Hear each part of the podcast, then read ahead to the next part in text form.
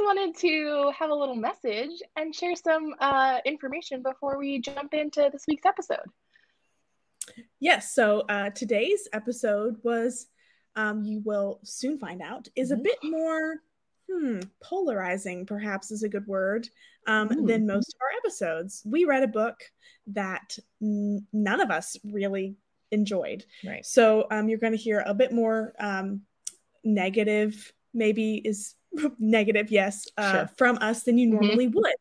Um, so we just wanted to give this little disclaimer, if you will, before Mhm. today's episode uh, to kind of remind ourselves, remind you all that uh, we love doing this. And we uh, created this podcast because we have this deep, deep love of Christian fiction, Mhm. as you well know if you are friends of the pod. it's true. And so you know, you know. yes, exactly. We've created this space because we um, believe that this is a valuable subject to discuss. And Mhm. um, all aspects of it are valuable to discuss. So, the aspects that we think need to be better and can be better, we want to discuss those things. And then the things that are amazing, we want to champion them and we want to encourage authors. And we're blown away by this amazing community that we've just in our short time podcasting mm-hmm. Have de- grown with and developed. And we're blown away by this beautiful community. And so the majority of our content is extremely positive and encouraging. Um, but we do talk about the things that we feel are need work and need to be better. Um, and today's episode is one of those. Yes. Yeah. Yeah. And also, too, I'll say so the book that we read and reviewed is Undetected by Dee Henderson. So I had strong feelings about that. But as you listeners know, and I will talk about this on the podcast, I'm a huge Dee Henderson fan. So if you haven't read her O'Malley series, huge, huge fan. And we don't want in any way our opinions to reflect on her as an author. It's more, this is our opinion, it's our podcast. And we love being able to talk about books. And in our theme, it says the good, the bad, and the ugly. And we mostly discuss the good, sometimes the bad when we see it. And this might feel a little bit ugly, but we're also really excited to talk about it. And we stand behind our opinions. And yeah, we hope that you can go along for the ride too, because honesty is really important to us. And we really feel that if we're lying to you as listeners and talking about a book in a way that we don't feel is true to how we actually felt about it, then we're doing you a disservice. So we want to make sure that we're always saying the the things that are on our hearts and what we liked about a book or what we hated about a book.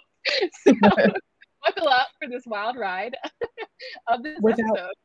Without further ado, Without further ado.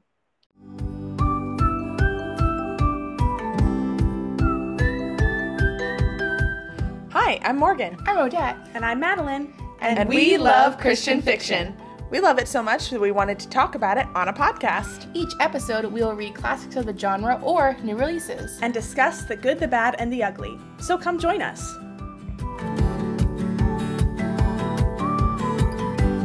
Hello, hello. Hi, everyone. Here we are. Welcome back, with to you another again. episode of Redeeming Lit Podcast. Yay. We're so excited you tuned in. We got We a are. Fu- uh, fun uh, episode. I know we always say that, but I'm particularly excited to talk to you ladies about this book because we're starting Yes. a new theme. Yes, We are starting brand a new new theme. So we're doing this is the first book that we are reviewing in our military theme. That's Yes. Which is fun. It's a popular subgenre and we had to include it. Also it's on a different vein than what, we, Mhm. what Yeah. we've been doing. So we Very like that, different. 'cause we're kind of Yeah, we're broadening our horizons Yes. as Mhm. you can as you hopefully have already seeing that we're not just reading romance, Right. but you know, romance adjacent to some of these books. romance Absolutely. adjacent. Yeah. Yes. That'd be a good name for a, a podcast. Romance adjacent. And you only read Yeah. books that has scotch of romance in them. Scooch. Also love that word. That's a good one too. I do it again. kind of wanted to parse it a little bit, but maybe we'll move on. Um, housekeeping, right? Yeah, There's Besides The housekeeping. That was this. Besides new theme, babies. there's this baby right here that's next to me, sleeping away right now. Who knows what he's? know. He's a wild cannon. Wild card, loose, Loose cannon. cannon. My bad. He's a wild loose cannon card. I feel like wild cannon phrasing is very appropriate for a military theme.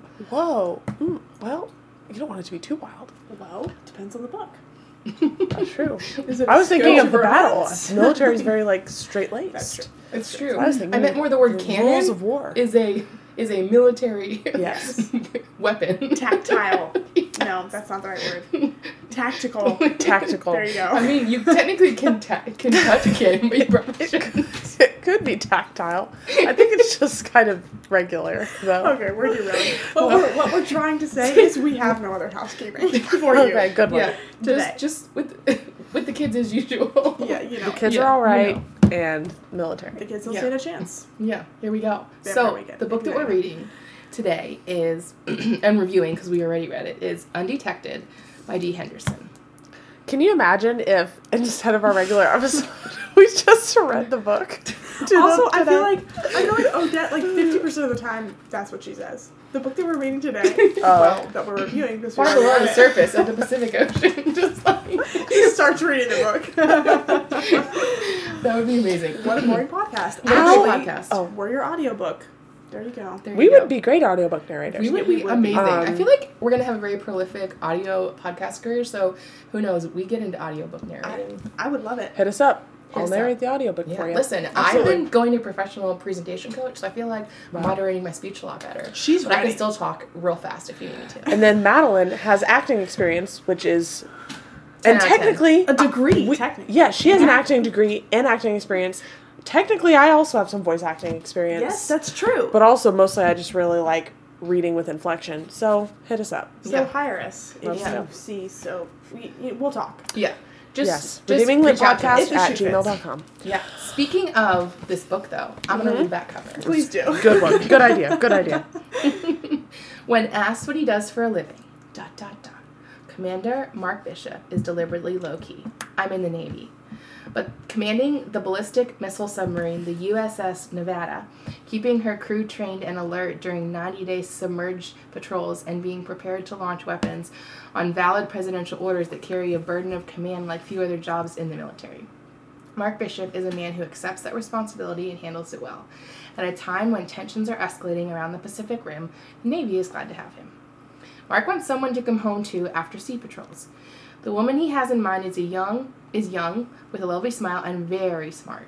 She's a civilian, yet she understands the US Navy culture. And he has a strong sense that life with her would never be boring. But she may be too deep in her work to see the potential relationship with him. Gina Gray would love to be married.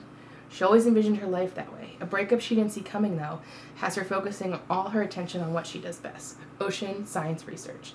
She's on the cusp of a major breakthrough. Let her finish. Let her finish. um, and she needs Mark's Bishop's perspective and, and help. Wow. Mark's Bishop's perspective and help. Now I'm laughing while I'm trying to read. Okay. Because she told the Navy she's figured out is only the beginning. Because what she told the Navy is figured out she's only the beginning. And she's right. Some. She's literally in the last part of the sentence. Stop. sorry. I feel like I need to edit this out. No, you don't. No, keep it in. It's Okay. hilarious. Fine. Okay, if she's right, submarine warfare is about to enter a new and dangerous chapter. And that's undetected. Did As you can see, I could barely make it through this the back cover copy without cackling.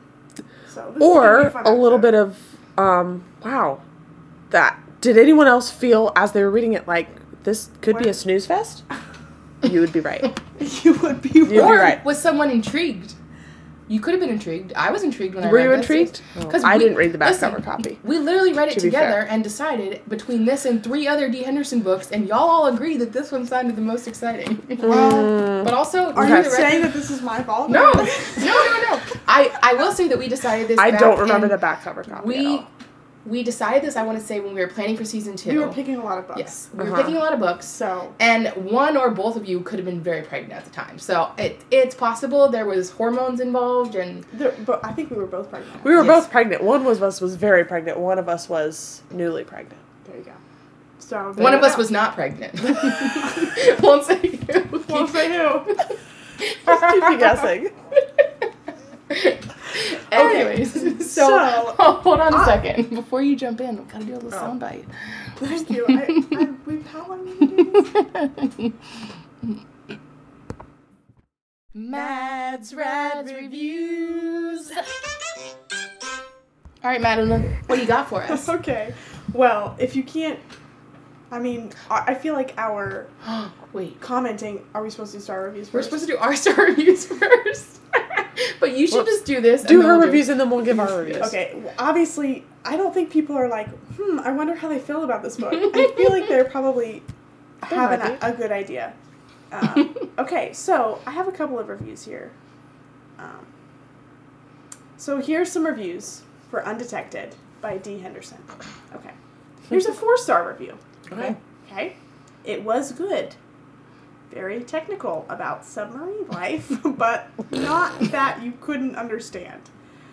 This was Vicky. I had a hard time understanding that review, to be honest. I beg to differ, Vicky. I could not understand the technical about submarine life. What book did you read, Vicky? Maybe she Oh, has experience Four with stars? submarines, so it was comforting. To Four her. stars. oh yeah, maybe she herself has been on a submarine, not as a tourist, like Just as a regular, Or- like a submarine worker. Or maybe she knew someone who did, and she they talked about submarines a lot, so it felt very like. it was like, oh, familiar.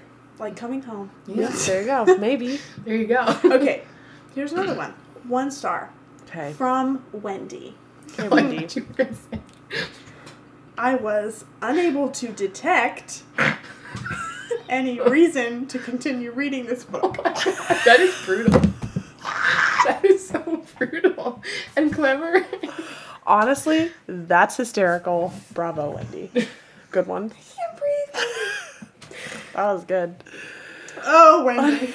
and honestly, her picture makes it kind of look like she's probably the target audience, and And she wasn't. She she was- was not into it. She was unable to detect any reason to continue.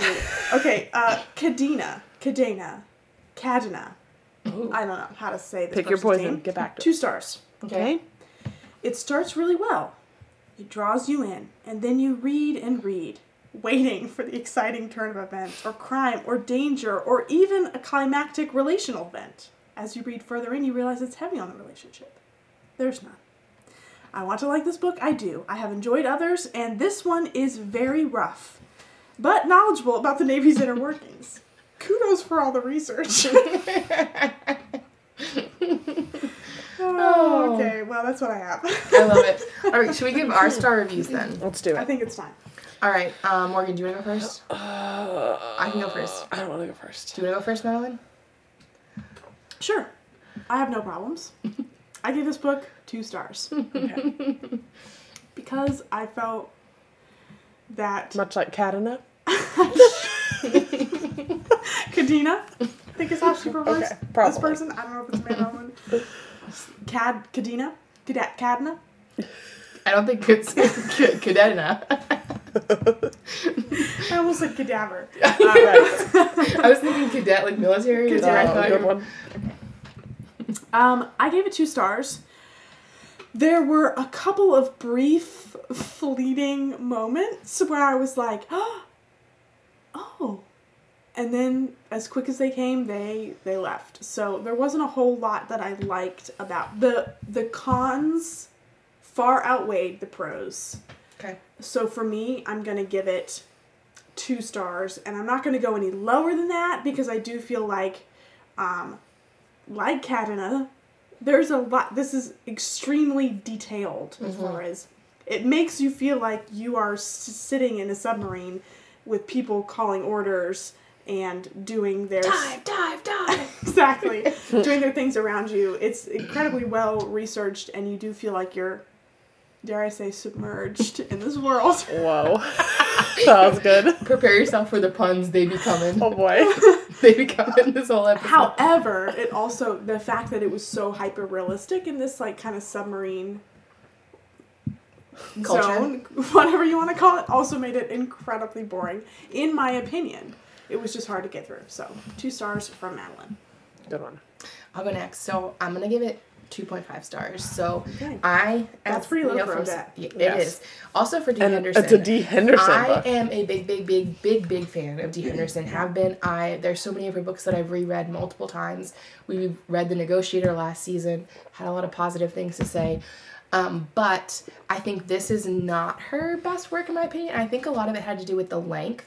So for me, I felt like the story it was hard to follow because there were so many threads. There was a lot of scientific information, which was interesting. I do value books that you can learn something Yeah. from and you feel like when you research and I in my section, of course, you, you all know that I love research, so it made sense to me that you know she she actually did a really good job on that but i feel like it, it was so marred in details about things. And there was also the scientific aspect the submarine aspect navy life and then on top of it this wildly long drawn out romance that i feel like for me it was not something where i feel like i got lost in the world like i was a submarine without sonar Good one. but here's the Oh thing my God. Accurate. Accurate. there there was moments that I was like, okay, and I actually have a lot of thoughts about certain aspects of that about this, and I do think that it felt very much like a, Ri- a Dee Henderson book because she does a good job. I've read a lot of she, and I'm gonna give a couple recommendations later about some military books that if you like military books that that you would like of hers that I really really enjoy. But I think that this one missed the mark because there was so much detail about things that actually didn't enhance the story. If you would have cut the submarine details in half and sh- shrunk this book by 150 200 pages, it would have been a good story. So, anyways, that's my rating. Um, unfortunately, 2.5 for me. Morgan, what about you? Okay. Oh my god. So, listen, Can't wait. I I'm not a bad person and I don't want anybody on here that doesn't know me thinking I'm a bad person. So I'm going to rein this in a little bit. I went into this book not excited. I'm not a big Dee Henderson fan. I was not excited to read a Dee Henderson book. So I will say that probably my review is a bit Tainted. sure. Went into it. It didn't. It probably wasn't going to end well for me unless you really pulled out all the stops. What? Remember which- your hatred of David last um, season? Yeah. I, was- oh, Dave from the Negotiator. even though he was wealthy and British and checked all the boxes, she okay. He didn't check any of my boxes. No. Checked most people's boxes. Whatever. Okay. Apparently, I have different boxes. Okay. Listen. I. Oh boy. Oh my gosh, we're build up. with Can you can you just say. I. I'm sorry. I'm trying. Just rip this- off the proverbial band Okay, listen. So I disagree vehemently with what these two ladies said, in that I thought that all of the detail was ridiculous. It was info dumping and was unnecessary. Originally, I was going to go with a much lower rating, even than I had, but I upped it because I do think that there was a portion in the middle um, that I was like, oh, okay, I don't hate this. This is a little promising. This is interesting. But then it took a nosedive back at the end. So my final rating is 1.75. Okay. 1.75 is my final rating. I stand by that. Wow. this is gonna be such a fun episode. I'm literally, woo! Let's go, ladies. Let's go. Alright, here we go. Here we go. Let's dive in. All right, we're gonna dive in literally and metaphorically. dive, so dive, much- dive. dive, dive, dive. Actually, they- I feel like our summary is probably going to end up being really short because Okay, so We've just already cut- expressed Okay. that we we can't even articulate over half of this book because it doesn't make any Shave sense. to out us. a lot So of the I think we could literally, if we timed, I mean, we're running a timer for our recording, but I bet we could finish this in 20 minutes. Let's go. Okay, Challenge accepted. let's do D. this. Henderson. Okay, so It was Odette who gave the challenge. I'm sorry. Okay. I shouldn't have said that. so And I we're feel sure, like we we're should sure you're a just- lovely we person, should D, just if you set the exist. We're stage. still not I, sure. I think in order to make this be the most efficient Okay, review possible, tell us.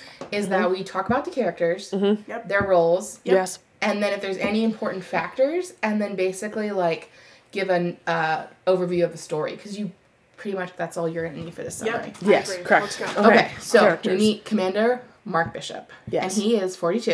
Uh-huh. He's a commander of the USS Nevada, Mm-hmm. which is a ballistic nuclear uh, submarine. Which, sure. Okay, great. Um, Whatever that and, means. There's nukes on the submarine. And he, he Ballistic, fire ballistic. and he's one of 25 people. Ballistics on them.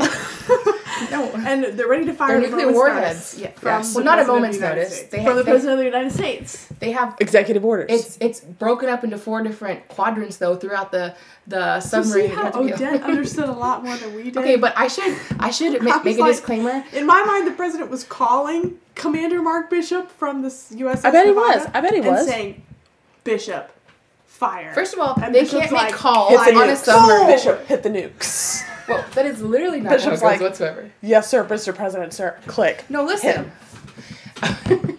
That's how I interpreted No, it no, as no, well. no, no, no, no. This is what it is. There's multiple parts to it. So ah. there's like there's a code in one safe in one room, and then you have to authenticate or authentic authenticate. Yep. Authenticate. There it is. Dual Oh. factor authentication. Well, it's actually quad factor Because nuclear. because it's nuclear. So it's like We're the pre- going nuclear, baby. Anyway, so basically it breaks down that it's like he's one of 25 people who has this information. Basically, when he's on the submarine commanding it, it's like the there's steps. Codes. Codes, There's the there's codes. but there's multiple codes and it's like they, they have to authenticate it because it comes through this like communication channel that's not supposed to be heard because a submarine doesn't have phones. Like you can't just call somebody on a submarine. Sure. Um you can send the messages, but it's like the whole purpose is that they're like undetected, um, especially one that's carrying nuclear warheads. So, anyways, Commander Mark Mark Bishop, we meet him. He's clearly very talented at what he does.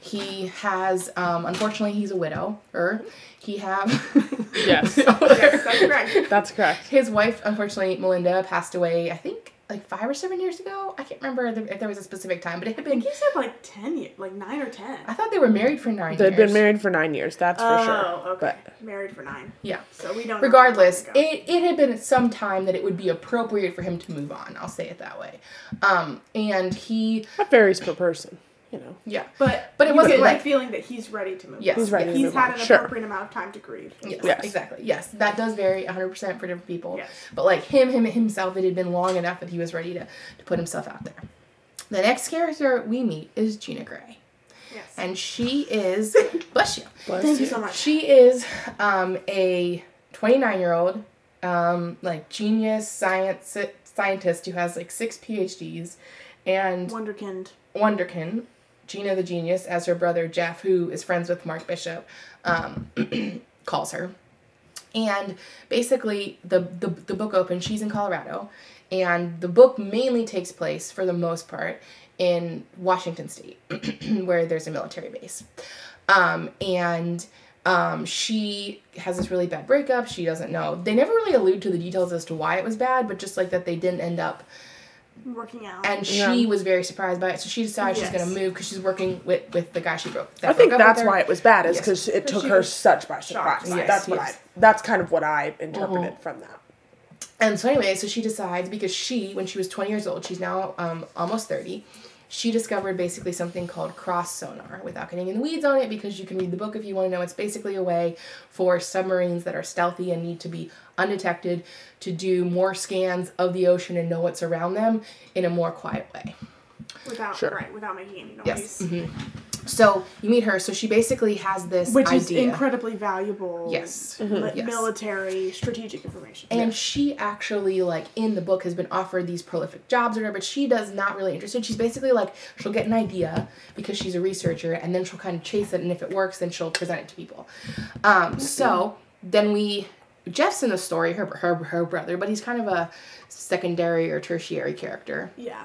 Um, He he Yes. works on a submarine. yes, Like, he works on a attack submarine. That's a fast one. Okay, so he's but he's just like a regular guy on a submarine. Like he's not like the commander. No, Right? and he's just yeah. like a regular. I don't Joe know what you would call him. Yeah. Joe Schmo But you, submarine. you find out you Yeah, find out that's the that she exactly officially that Five the reason why that the reason why the Seahawk Seaport Sea Seahawk. Seahawk, Yes, yes. is the name of his. um so you find out later on that when Gina made her first discovery because she discovers a lot of things throughout this book. When she made her mm-hmm. first discovery about sonar when she was 20 the military basically was like what do you want? Roll out the red carpet give you a job. She was like no no don't want any of that but can you get my brother an interview on for the USS Seahawk? So anyways she used her her her kind of pull for him.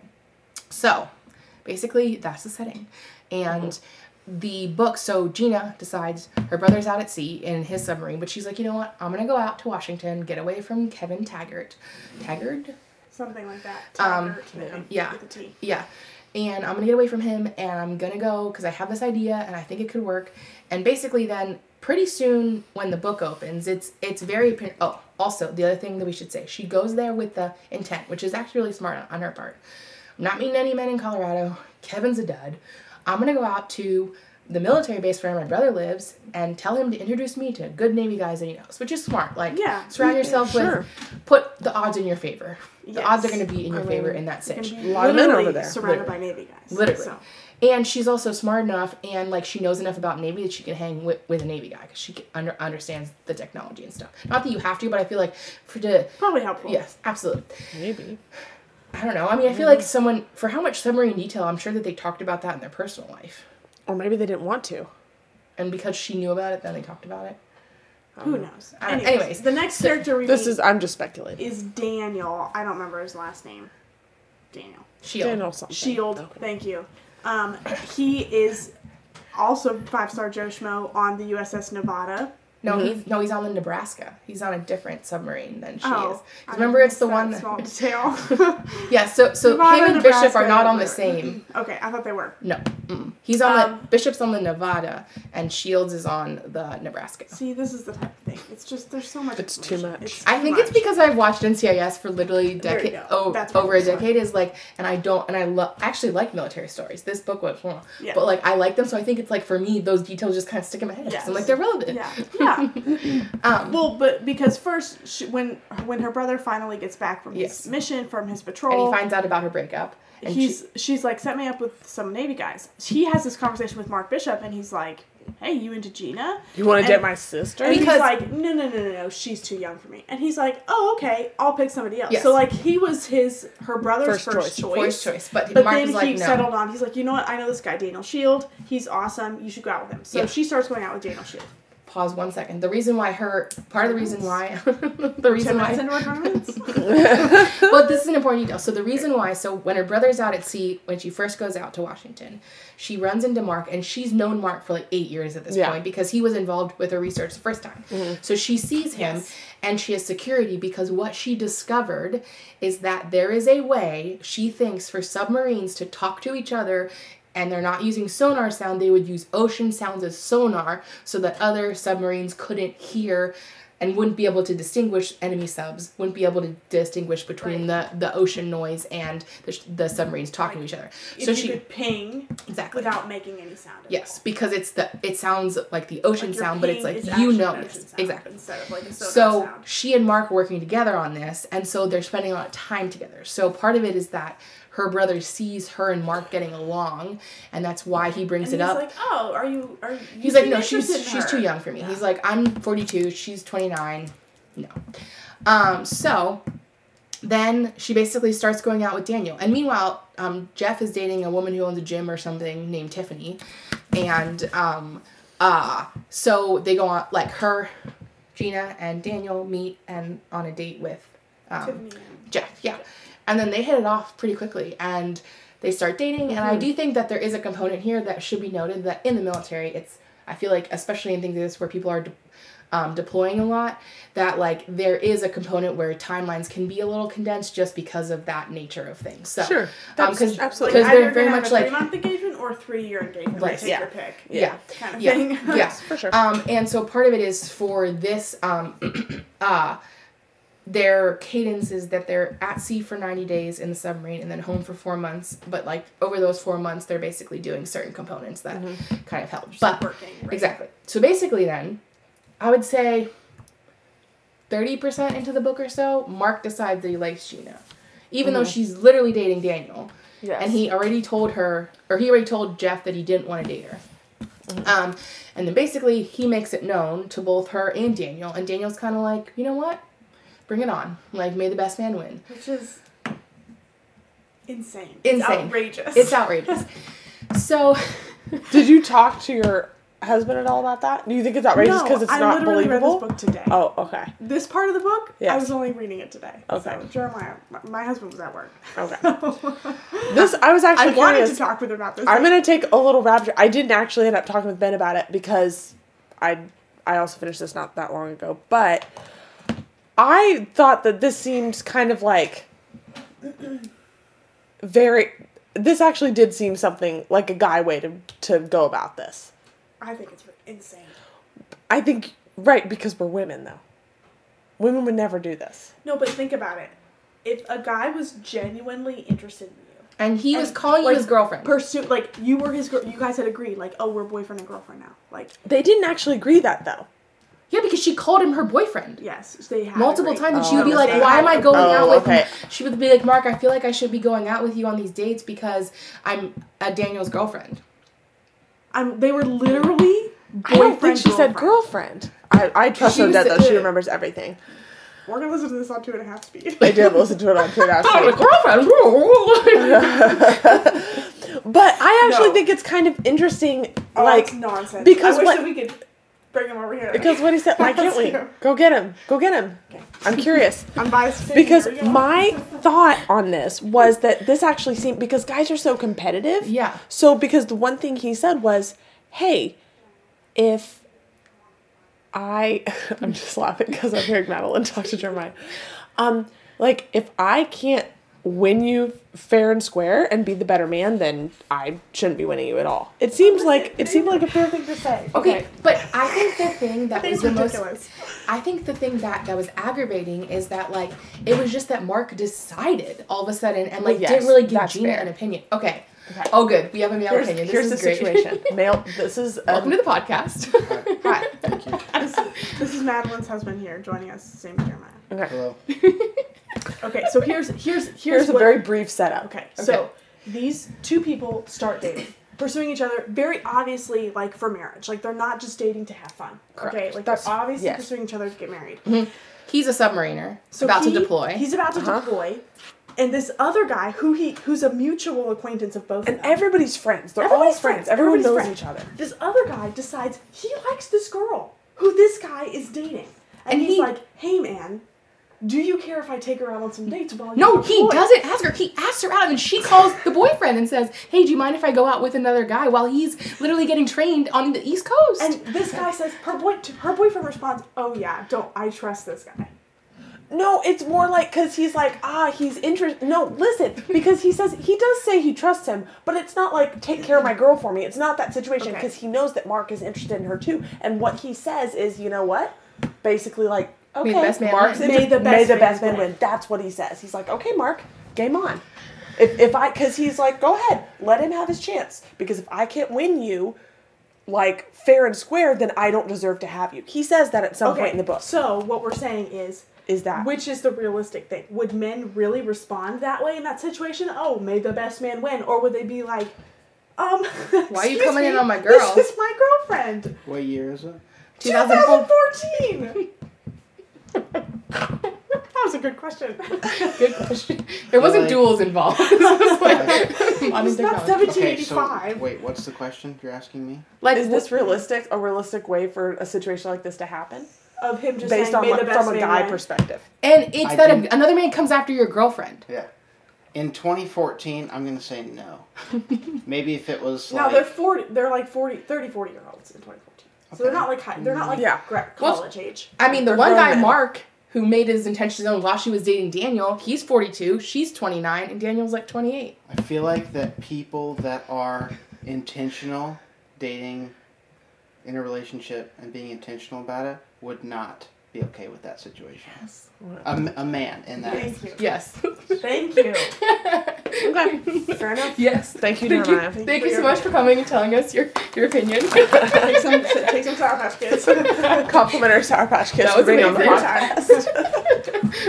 Anyways, Anyways, so Okay. Jeremiah agrees with Odette and I that it's absurd that this happened. I will say though, I don't think that it's a good situation, but I was just like, huh, that Maybe seems it's like a guy way to I hit. will That say, was kind of yeah. I will say that I also had had this thought that Daniel is in a position, even though he's on a different submarine, where he is low ranking. He just does sonar. Not that sonar's not not not a big job. Versus Commander Mark Bishop is literally over one of the like he's like one of the top He's guys about at to the be a base. captain. Mm-hmm. Yeah, and he has a long car- like he still has a long career ahead of him, and so Yeah.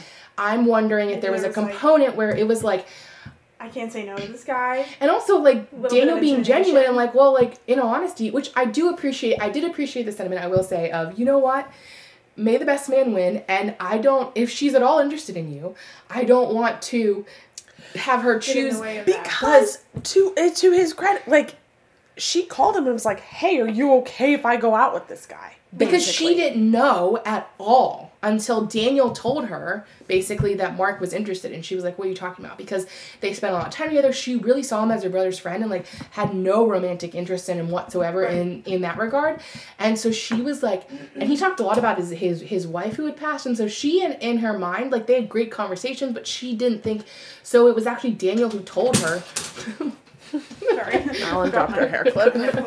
um anyway so um basically it's the um, a good portion of the book is spent her doing her research and they go on a sea trial and she's actually scared of the water but basically mark convinces her to go on the nebraska. This is why it's important because they're on the nebraska for the sea That's why trial I was confused. and daniel works in the sonar room there and commander bishop wasn't the commander of the nebraska he's the commander of the nevada on the blue crew which is like half the crew. Um, So or the gold crew. He So- did the gold He's crew. the gold yeah, gold crew commander. So then it's like, I feel like from like thirty percent to like seventy-five percent, it's just like Mark and Gina's relationship mm-hmm. and kind of how it's progressing. I think it's But like then- oh, thirty Mark, percent to Gina, like Daniel. sixty-five. Mark- Mark, Gina- Gina, Daniel, Yes. kind of relationship. Like Daniel ends up proposing.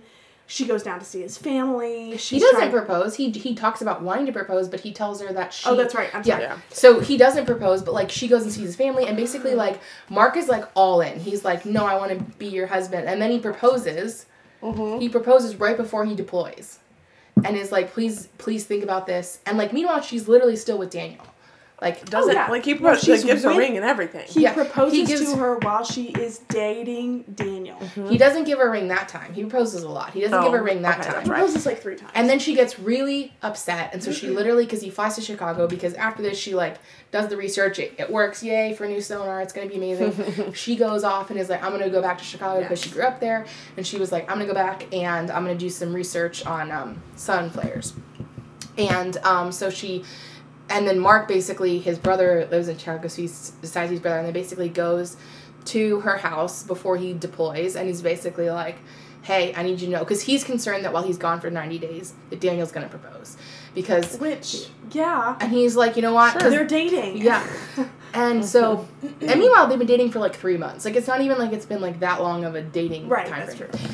So, anyways, um, basically, Mark decides he's gonna regret it the rest of his life because he like really loves her. So he's gonna like, so he goes all in. He proposes. So then, literally, the next chapter, she proposes. He proposes, and she's like shell shocked. But then she agrees to like think about it for three months. So she's not gonna like give him an answer. He didn't expect that, and he doesn't he also give her kittens at that point too. Yes. He gives her kittens, um, so she won't be like alone. Romantic gesture. Two if kittens. someone gave me two alive things to take care of that I'm now responsible for, mm-hmm. I would have been as a romantic gesture. Be like, Listen, if it was a puppy- get out. If it was a awful. puppy, melt my heart. Mm-hmm. Melt my heart. Oh my god. He also got her a box of all the things she would need for it.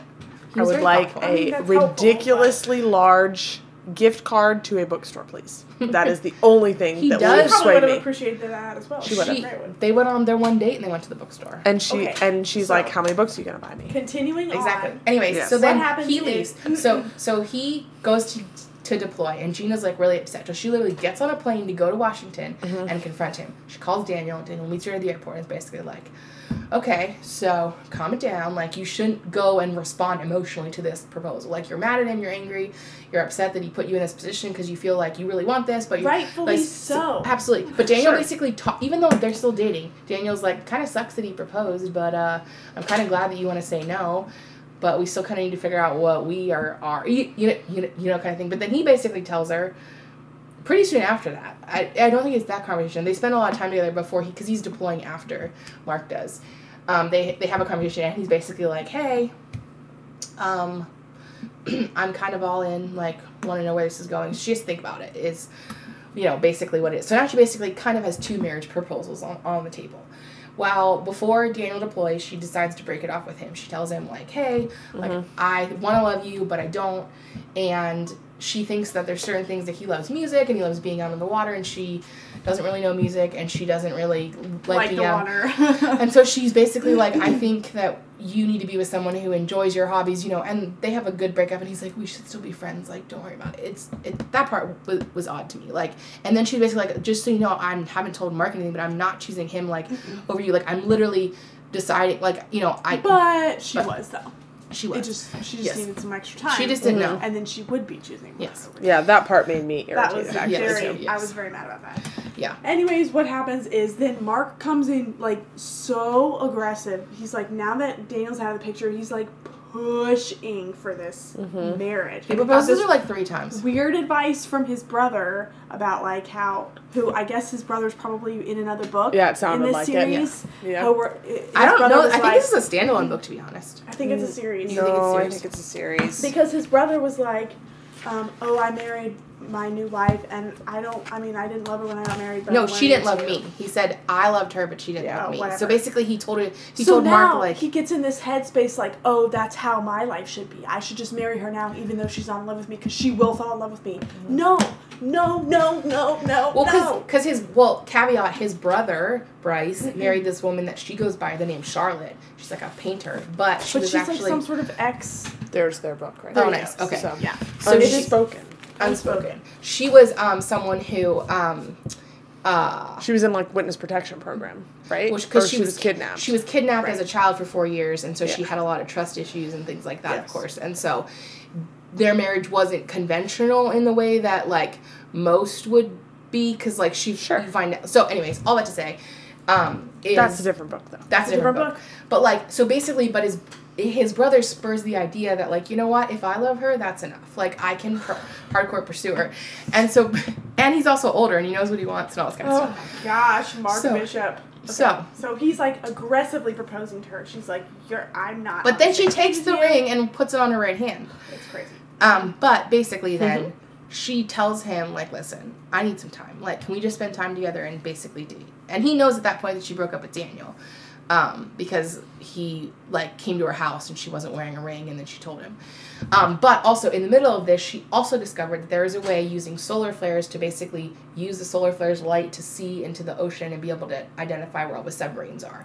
So they start on this journey of like she like basically takes a picture and it's Mhm. a, a map and like she can see every single submarine Across the whole ocean, world. like with the sun flare, depending on how kind of bright it is. nuts. Yes. So she basically decides, like, they decide, like, what she needs to do with the information because she's like, I should just burn the photo and da da da da.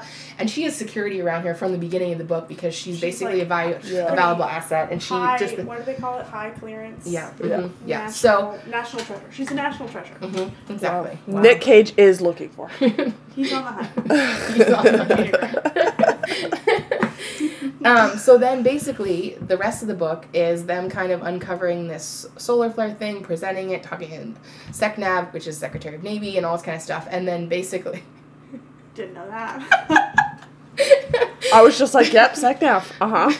Yep. Second half. Oh. it's, it's an okay. abbreviation for Secretary of Navy. Makes That sense. um, makes sense. like the Sure. boss of the boss, you know. Anyways, Sure, um, sure. but so one of the things is um, with this that then throughout it, basically Mark and Gina are dating. They're spending a lot of time together, spending time in, in Chicago.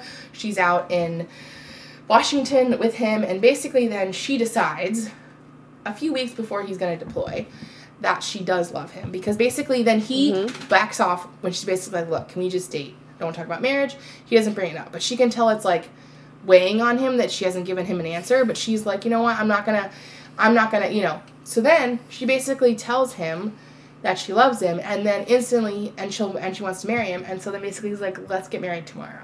They basically get, get married in two days. Mm-hmm. They're gonna have a big ceremony in Chicago when he gets back from Later. deployment, Yep. and basically then they have a couple of chapters together when they're married, and then he deploys. He mm-hmm. deploys, and It's I think going it's- fine I think until, it's- like one weird thing until- with, this, with the South Korean, there's basically a Was it a misunderstanding in the Korean? Or ocean. it South Korean? Um, South Korean Chinese oh. something happens. I Yeah. So basically, what happens is there is a missile that is fired in the ocean. No one really knows why from Where it South came Korea. From, from South, South uh, Korea, South yes. Korean side. yes, released a missile, and um, so basically, then Mark's um, submarine goes into like full on like it's two steps away from releasing a nuclear warhead. And then basically in the middle of all this, because they're also like, it's not really easy to tell from a submarine perspective because you don't really talk to them directly. Like you send, send coded messages and stuff, but it's not as easy as like picking up a phone and calling. So there's a lot of like back and forth, and it's like Gina's trying to figure stuff out because they're, they're trying to use a solar flares to figure out what happened. Um, because There's like and, and- sub's and missing. also- they can't find the sub. She's trying to. it's a Chinese sub that is missing, sub. and Oh, there's also Chinese sub is um. North Korean missile had gotten launched, and so Oh, there, there, there's all this crazy. stuff happening. Yeah, and so basically, Gina has the idea of how she could think about where the submarine could be, because basically they're searching for, it, and China's convinced that someone else took down their sub, and the problem is that if China thinks that, they're going to go to war. Right. So they're sure. like, we need to curb this. So basically, Gina uses her genius abilities and finds like, because as genius as she is, her her solutions are quote unquote simplistic, meaning that like, be like, well, let's use the sun flares, and there's a lot of ca- calculations, but it's not like so easy. Only like Yes. a genius could see. Right. Exactly. Yes. Idea. Exactly. And so basically, and her fear the whole time is she's making U.S. submarines safer, but only temporarily because it's not too long before as enemies. somebody else gets that technology. Exactly. And and so she wrestles with that the entire book. But basically, then through her, I can't remember all the details because there's a lot of things. But basically, she's able to help them identify that the Chinese sub is actually like way far, farther away because it, it got lost and it hit a U.S. boat or a U.S. ship, I should say, not a boat, a ship, and it basically lo- lost its ability to communicate and sonar, and so it's just it's floating out to sea. They're able to spot it through a solar flare photo, and they're able to direct one of her, I think it's her brother's ship that actually goes and saves mm-hmm. that sub, and they basically like put air into it, they raise it because it can't, it, mm-hmm. it can't It's go like to the surface Yeah. and then basically no war happens because they're they're they're, they're able to kind of save this misunderstanding. Hmm. Um, and then Mark comes home, and then basically she's like, "I'm glad I married you," and that's the book. It's the sappiest ending of a book you ever read in your life. I'm just gonna I'm just gonna read it. 'cause Oh, please. Okay, let's do it. okay. Please do. Okay. Oh, he his his nickname for her is Precious. Okay. Sorry, pardon me. Good loves He groaned even as he laughed and caught her hands. Go to sleep, Gina. I'm fried here. I'm getting too old for a young wife. I'd say you're about perfect. She kissed his chin. Nice shade, but you missed a spot. She giggled and rubbed it with her cheek. You think we're gonna be an old married couple w- one day? How old? He asked, his, his voice already heavy with sleep. 90 and 100. Sure, I'm in great shape and we'll work on get, getting you to the gym occasionally. Hey. He grinned and then kissed her. Go to sleep, precious. She closed her eyes because she needed the rest, and while she liked to tease him, part of being his wife was taking care of him. She could have lost him. She could have lo- lost Jeff. Um, what to what was heading toward a war. She was going to take care of her, her guys. The rest of her life could revolve around that priority. What are you smiling about? He asked. She opened her eyes to see him resting on his pillow, studying her face. Life is good, she replied. Hmm, it is. Good night, Mark. She said it softly, deliberately. After a quiet few seconds, his arms tight tightened around her in a hug. You're kind to me, precious. I love that. Oh. She interlaced her hand with his, smiled, and then let them both drift off to sleep. She had what she wanted most a good husband. She loved being a wife. Life was good, and he was home safely from the sea. that was the ending. That was the other book. I can't. So that was the summary. Oh my god. Oh, help us. Okay. I think this is our shortest summary. Now, it wasn't 25 minutes or 20 minutes, but I will say we did get a special guest that gave us some good male perspective, Exactly. which 10 out of 10 recommend in these situations. Yes. Thanks, Jeremy. All right. Oh wow. Wow. Um, Um, you ready okay. to jump into our next sections here? Or do you need a minute more? do. I don't know. She's trying to record. I'm fine. I'm fine. Whatever. I'm fine. Grumpy, you're you're good to me, precious. Ew. Ew. to me, Ugh. same level as the nickname Monkey from Dwight to Angela. Ew. in The Yeah, Office. it's like why, gross. why are you calling Like, that? It's creepy. It's Yeah. creepy. You have to stop. I can't remember I told the story on the podcast about the guy went out Yes, with once, yes, yes, and then yes. called me Monkey the, the Yeah. next And day. like, And you're No. Hard not. pass. Absolutely not. Hard pass. Also, we were nine years apart, and I was like, no, sir. Whoa. No, sir. Was it? Margagita situation. Like, there you go. I shut that down before he got too attached. yeah. She was like, absolutely not. Absolutely not. no, thank you. Um, no, thank you. Next. Alrighty. Speaking of next. Morgan's recommended reads. All right, Morgan, what do you got for us? Okay. Well, uh, first, Odette, did you want to give a little plug Yes. for the two Yes. military books Yes. that are also by Dee Henderson, but that are infinitely better than Yes. the one Okay. I just So read? she has another military series, um, Uncommon Heroes. Okay. Okay. Okay. So book one, True Devotion. We almost read that one for the podcast. Mhm. Ah, That one is Should have. about a. I've read one of these Yes. before. Yeah. Um, so that one is about a um, woman, a widow who has lost her husband and her chance to find kind of love again with a, a Navy SEAL. Then the other one that I really like is uh, True Courage, which is book four, and that one is about an FBI agent who is basically helping a woman and her family find a lost, uh, kidnapped child and wife. Very, it's very emotional, but it's like really well written. It's fast paced, and there's great romance, great suspense. So I would would recommend those. My sister did like um, True Honor and True Valor, um, that are the book two and three in that series. I didn't like them as much. They te- they felt a little bit more like this because they spent a lot of time. It was about like a, a Navy pilot or an Air Force pilot, and like so there was a lot more technical details, Detail. which Yeah. which I don't mind a little bit of, but I feel like, and I also don't think I love the lead characters as much as I liked okay. the other Okay. one. So I'd recommend book one, um, True Devotion, and book four, True Courage. If you're Okay. looking for that, and I would say that I've read those books many times. Really good, and they, they have a similar vein as the O'Malley books. So if you're a fan of the O'Malley Nice. series, I think you would like those. Um, and they're they're they're much shorter. That's good because we needed Yeah. to have some redemption here for Dee Henderson. For D. Yeah, Absolutely. yeah. Um, okay, so I went a totally different route, and I, you guys Ooh, know, is this gonna be a love triangle stitch? no, mm, no, but that um, was a that was a heavy theme in this. it book. was That's what I was absolutely. Um, I could have gone a lot of different places, and so I was just trying to pick out some things that I thought I could genuinely recommend books for. Um, one of I'm so curious. well, and actually, that's almost a bit of a misnomer for me to even say that because, well, you'll see when I get there. So, um, I didn't. To, for me, the romance went s- south. So I was just. Anyways, okay, I'm going to start at the beginning. I'm derailing. Okay, one of the themes I picked out was submarine life. We talked about the fact that we didn't love Submarine life. submarine life. Okay. Yes. Okay. We didn't love all of the submarine Where's details. she going with this? I have read a book that took place on a submarine okay. that I was like, this Was is it called In the. Depths of Love? Ew. No, it wasn't. listen, listen, listen. Name for. It would be. Um, that's true. It would be. You're you are correct. Um, this took place on a submarine, Okay. and it made me think, whoa, it'd be pretty cool to live on a submarine. This book did not make me feel the way, but the book I'm about to recommend did, and that is The Grim Grotto by Lemony Snicket. oh yes. Caveat: This is book eleven of a thirteen book series, and you do have to read them You in order. just so read book eleven. you can't just read You book have to read the whole series. So that's but that. It's worth it. But it's a fantastic. The series of unfortunate events is, of course, what we're talking about. The Grim Grotto. He or she who hesitates is lost.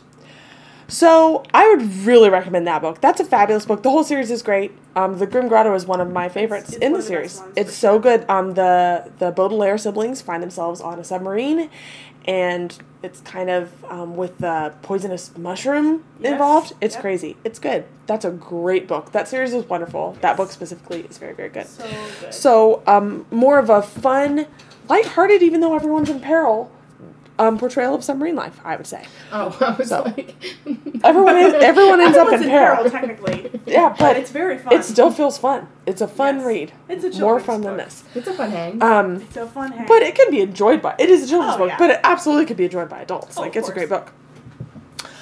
Um, the I'm other just saying, like, right. it's lighthearted because it's a children's book. Correct. Yes, yes, yes.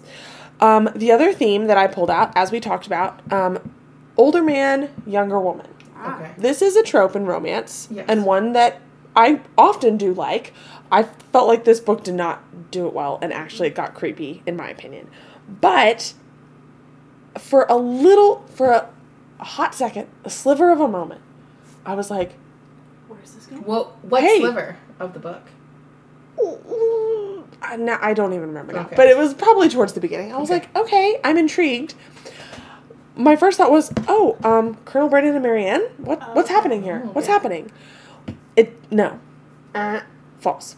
But, um, I don't just. I mean, obviously, read Sense and Sensibility, of course, of course. but to make it a little bit more, um, like, of course, everyone should read Sense and Sensibility. However, this there is a fun Jane Austen. There's a lot of Jane Austen retellings. There's a good Sense and Sensibility retelling that is also Christian fiction that I really enjoy. I haven't read it in a while, but I do enjoy it, and I have read it multiple times. And that is Reason and Romance by Debra White Smith. It is a contemporary um, retelling of Sense and Sensibility, and um, I mean, right. So it has the Elinor and Edward characters, and it has the Colonel Brandon and Marianne characters. It takes place in Texas. Um, Colonel Brandon.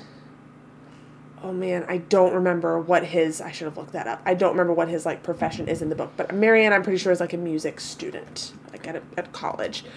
Um, so that's a great. That whole series is great. That's a really good series of Austen adaptations. But so if you are interested in an older man, younger woman love story that is told well, You say Reason and Romance? Reason and Romance. Debra White Smith. Debra White Smith. up. Um, let me see if I can. Um, Oh, Sense and. Sensibility. It's, it's not. Um, it, it doesn't talk about specifics. It's about about the books. yeah. I should have looked it up. I own it and I didn't do that. But anyway, so that that's a good Sense and Sensibility retelling, or you could just read Sense and Sensibility, either one, or watch the 1995 Emma Thompson, Alan Rickman adaptation. That's wonderful too. Absolutely. And then the last, this was kind of a, a pivot for me. I haven't actually read either of these books, but I asked my husband, Ben, guest of the pod, for some recommendations. They talked about North Korea a couple of times. Um, and, right, they did. and Yes. that, it's a real place, as we all know. Yes. And there's a lot of terrible things that go on in North Korea.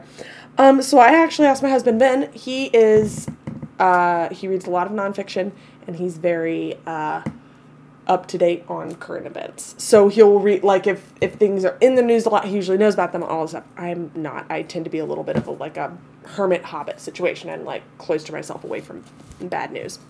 But anyways, point in that is he's read several accounts of people who have escaped from North Korea, and I ah. was like, are there any that I could recommend on the podcast? And he said. I'll give you the name of a couple, but tell your listeners literally every trigger warning in the book that you could possibly have a trigger warning for applies to these books. So I will give you the titles and um, know yourself, be cautious going in because these people Probably experienced terrible things. Yes you read the book. but these are real people who have escaped from North Korea. Um, the first one is called Escape from Camp 14. Escape from Camp 14 by Blaine Harden. Um, that is a uh, Blaine Harden was born in a prison camp. His parents were both imprisoned, and he was born in the prison camp. so Oh, that wow. Ben said that was a really interesting perspective. Um, and then the other one, Yeonmi Park, who people have probably, I feel like her name is pretty um, prevalent. Um, in Order to Live by Yeonmi Park, um, Ben said was really um, powerful story. Crazy. So that is not really relating to the story at all, but they did mention North Korea Yes. several times. So I thought that would be kind of an interesting thing to recommend. And Ben said both of those were not really good, but like Well written. in, well written, interesting stories about these people who lived these traumatic things and escaped. And Wow. wow. there you go. So, Yeah. Before you mentioned that, I, I had this thought when you were talking about reason and romance. Is it would be fun if next year for season three of the podcast we do an episode Yes. where we choose a book and then based on that book you make a recommendation and then Ooh. based on that book you make another recommendation. we just keep that- reading. So we're reading the books that I'm recommending. Is what is that what you're talking about? Yeah, Or but ba- just, oh, it's just like- recommending based off of rec- it's just a recommendation episode. Yeah. What are you saying? No. Okay, so like you know how you so you know how in your recommended reads Mm-hmm. section you talk about if you like this about the book, if you like that about the book. Mm-hmm. So you could basically we we will read a book Right. as a podcast Mm-hmm. crew. And then you would say, "Hey, base if you like this about the book, we should read this one. If you like this about," and then we'll vote, read one of those, and then based on that book, she'll say, "Hey," and I think we could do a Yeah. whole theme that's really based on because Morgan's love of recommendations. I think that'd be so And fun. They're amazing. I love Yes, I know. It'd be so fun because I love the way that your mind works with like the details of certain books and like picking up on them. So really, really fun. I think that would be a great theme That would for be uh, super fun. for I would uh, love that. of season Next three. season, yeah. next season. Third Love it. Mainly because we already have season two already mapped out. Otherwise, I would say let's do it We're this season. cramming it full. I know we are. I love it. I love it. Okay, here we go. Odette's relevant research. Yep. This, so this is me, Odette, and here's my relevant research. So, big shock. Guess what I did research on? Sonar and submarines. Oh.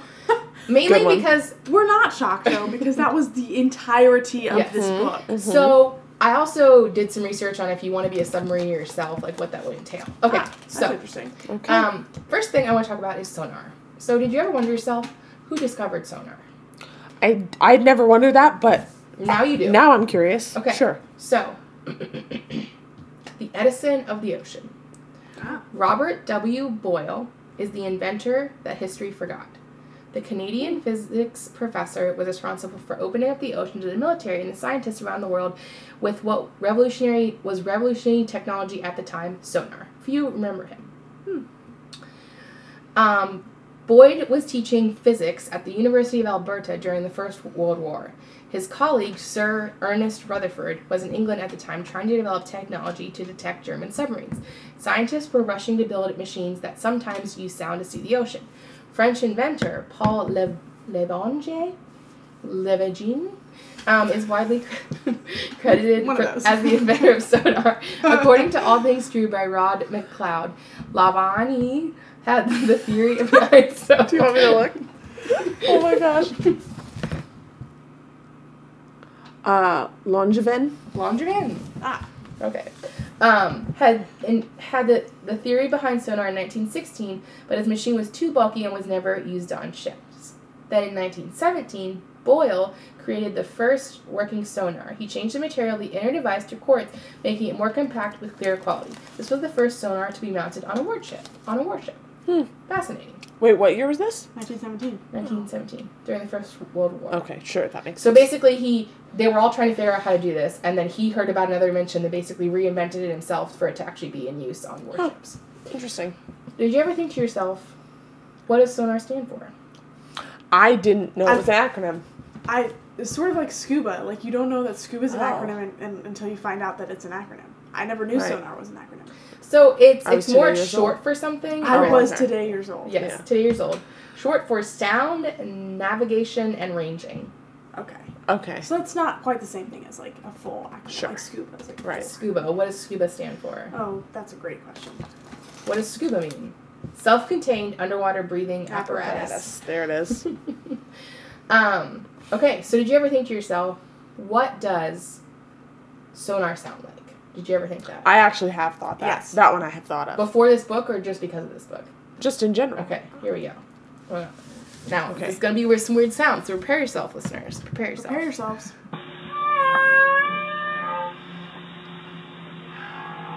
So this is Navy low frequency active sonar and a whale sound. So the sonar's happening at the same time as the mm-hmm. whale sound. Yeah, because they can't control the Sure. ocean Oh, sound. yeah. So it's like, and really the way that, that sonar works is basically like it uses wave or sound patterns to be able to understand sound waves Hmm. to how close you are to something as well as what other sounds are happening. So Yes. someone who knows sonar can listen and say, oh, that's a whale, that's a school of fish, that's this or that, or the other thing. How close were they to the whale on that one? It doesn't Like say. It was from seven years ago. Oh, it's just a YouTube video. We It's, don't know. it's just a YouTube video. okay. It's I Fair won't enough. play the don't whole. know t- how far away the whales were. I won't play the whole two minutes and forty seven seconds. oh golly, thank you. You know what? Um, we appreciate that. Okay, so here's the Ah. thing. Also, I've always thought, I don't know that this is factual, but that some of the things like sonar, for instance, was it de- developed because animals use sonar and echolocation, which is very similar to sonar, Oh, and they were designed that way, like bats, Like bats. dolphins, Yeah. shrews. Dolphins, yeah. Shrews use shrews. echolocation. Yeah, Take they're the small mole-like, and Oh, I know what a shrew is. and they, they live they don't underground, right? they don't have eyes, right? So It's they use also Voles. a I thought that was a vole. it's also a derogatory term Yes. for a woman in Elizabethan England. wow. Good one. A shrew. And sometimes modern day. Yeah. it's it's antiquated. We'll Sure. that. It's antiquated. I was like, most times you won't hurl that insult to someone, but Shrew.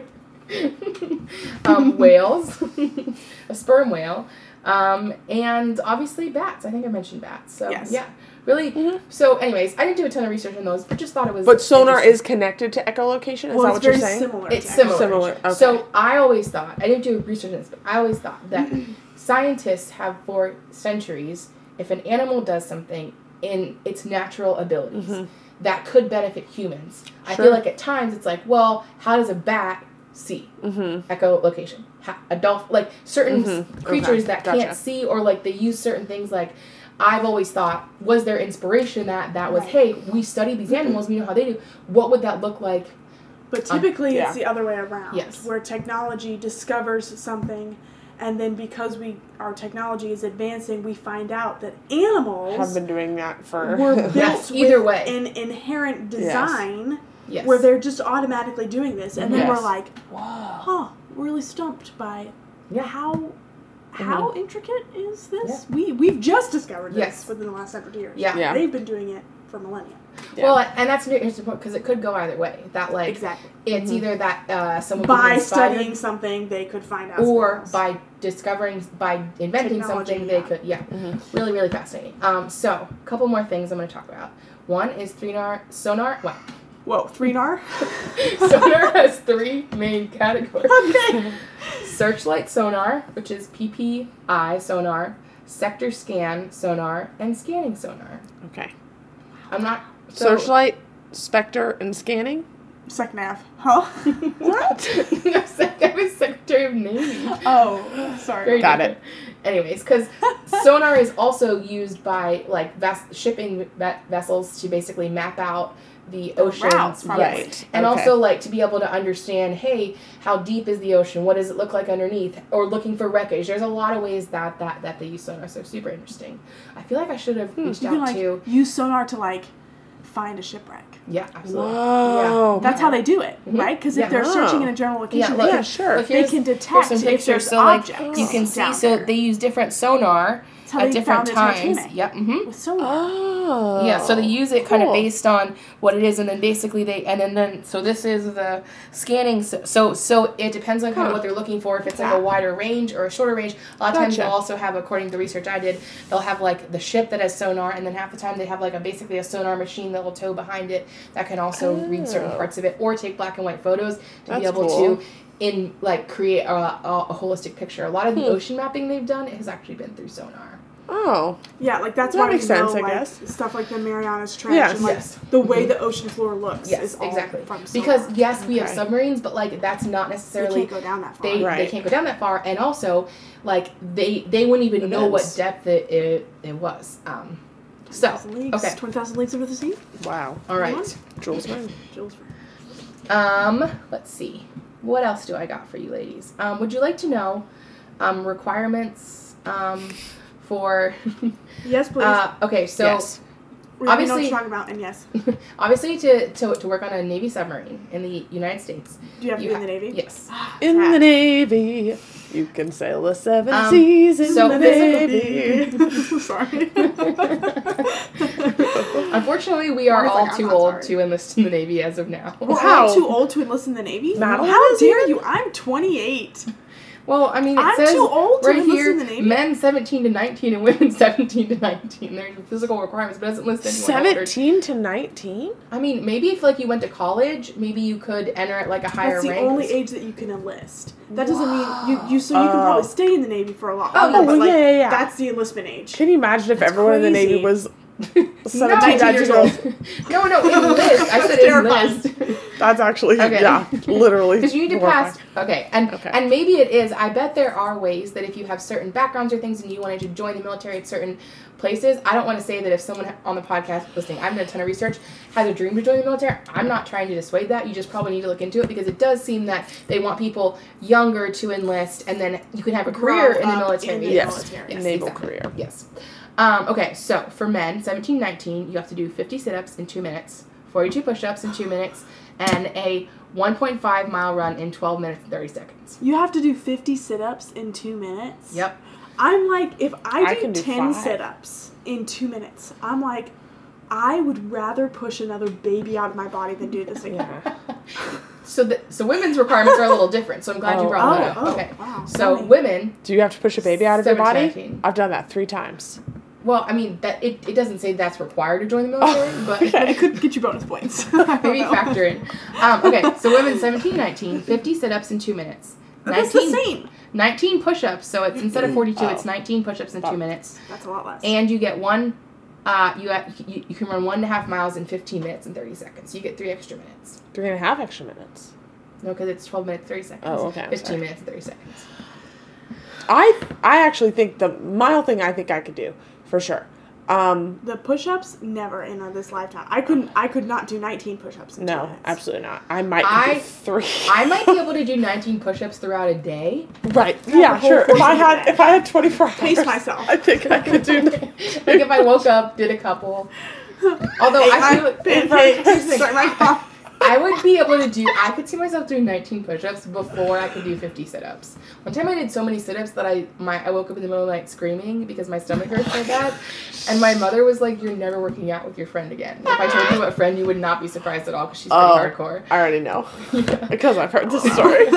um, okay, so the other thing is, it, it should be noted that health requirements are pretty strict to Oh, get into okay. the military, Sure. and you What have to have your BMI has to be so it's basically your height and your weight has to be w- within healthy BMI standards in order for you to be um, in, um, the Navy in enlisted. general. Yes. Okay. Yes. Sure.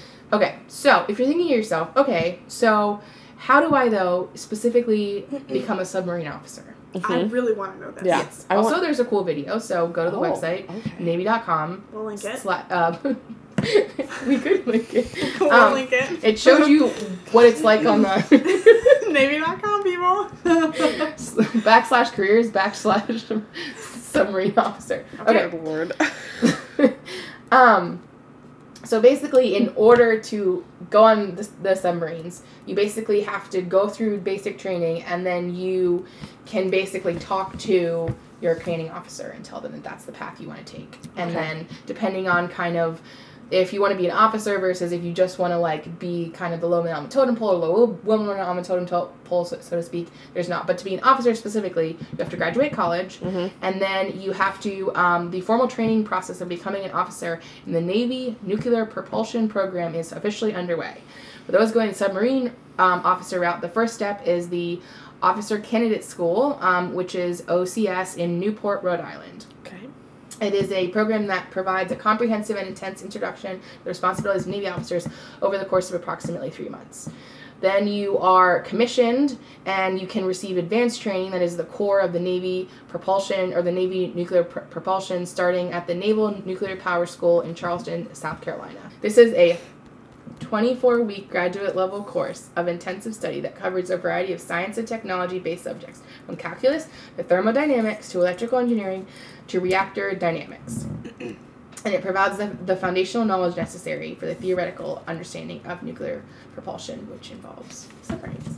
Interesting. Mhm. That So, yeah. sounds like a lot of stuff that I would be really, really Also. I feel like this is the kind of thing where I'm like, if my brain was wired differently, I would want to be have a career in science. Not specifically in submarines, but like if my if I had a science brain, I would want to be someone who was like advanced science all the way, but like whew, I barely passed chemistry. Yeah, no, I- yeah, I feel that. I think But we te- science is teach our to own. me like science is very interesting, mm-hmm. but once I get past a certain level, I have no like I can't understand It, anything. it feels like it's something that I mm-hmm. cannot wrap my head around. yeah, I can't grasp. no it. matter how hard I try. And so it's mm-hmm. like I know my strengths and I know my weaknesses Yeah, exactly. and that's that's I That's love what I do and I'm not a scientist, but I have a great job. So, anyways, that's my uh that's my research. Lots of fun things there. Lots of fun things. All Very relevant. Here we go. The swoon scale. The swoon scale. The swoon scale. Alrighty. So we have a fun swoon scale today. We have a you great all. swoon scale. Let's talk about what our swoon scale in general is, in case this is a listener's first episode. Okay. the rough, Our rough swoon- seas for a first episode. Rough seas for a first episode. That was so good. That was really good. Um, okay. Oh my so our gosh. swoon scale is we rate the swooniness of the book and or the characters on a scale from zero to Colin Firth in a wet shirt. From the 1995 Pride and Prejudice classic. Yes. Correct. Um, That is correct. if you know, you know. So we have uh, we and we do we do this by theme. So you would think, oh, we're we're using Pride and Prejudice as a scale. We're not. We're not. typically, we're not doing that. We've done that one time, We and it was really fun. I'm sure we'll do it again. Yeah. But like, it's Typically, our we podcast. pick a do different type of category that we to feel like scale. fits the scale of the novel. But Colin Firth in a wet shirt is always an option in the swoon scale. So. Sure. In If any you category. right. If In any you thought category. this book was so swoony, you could literally say this book was as swoony as Colin Firth in a wet shirt. Exactly. You could say that.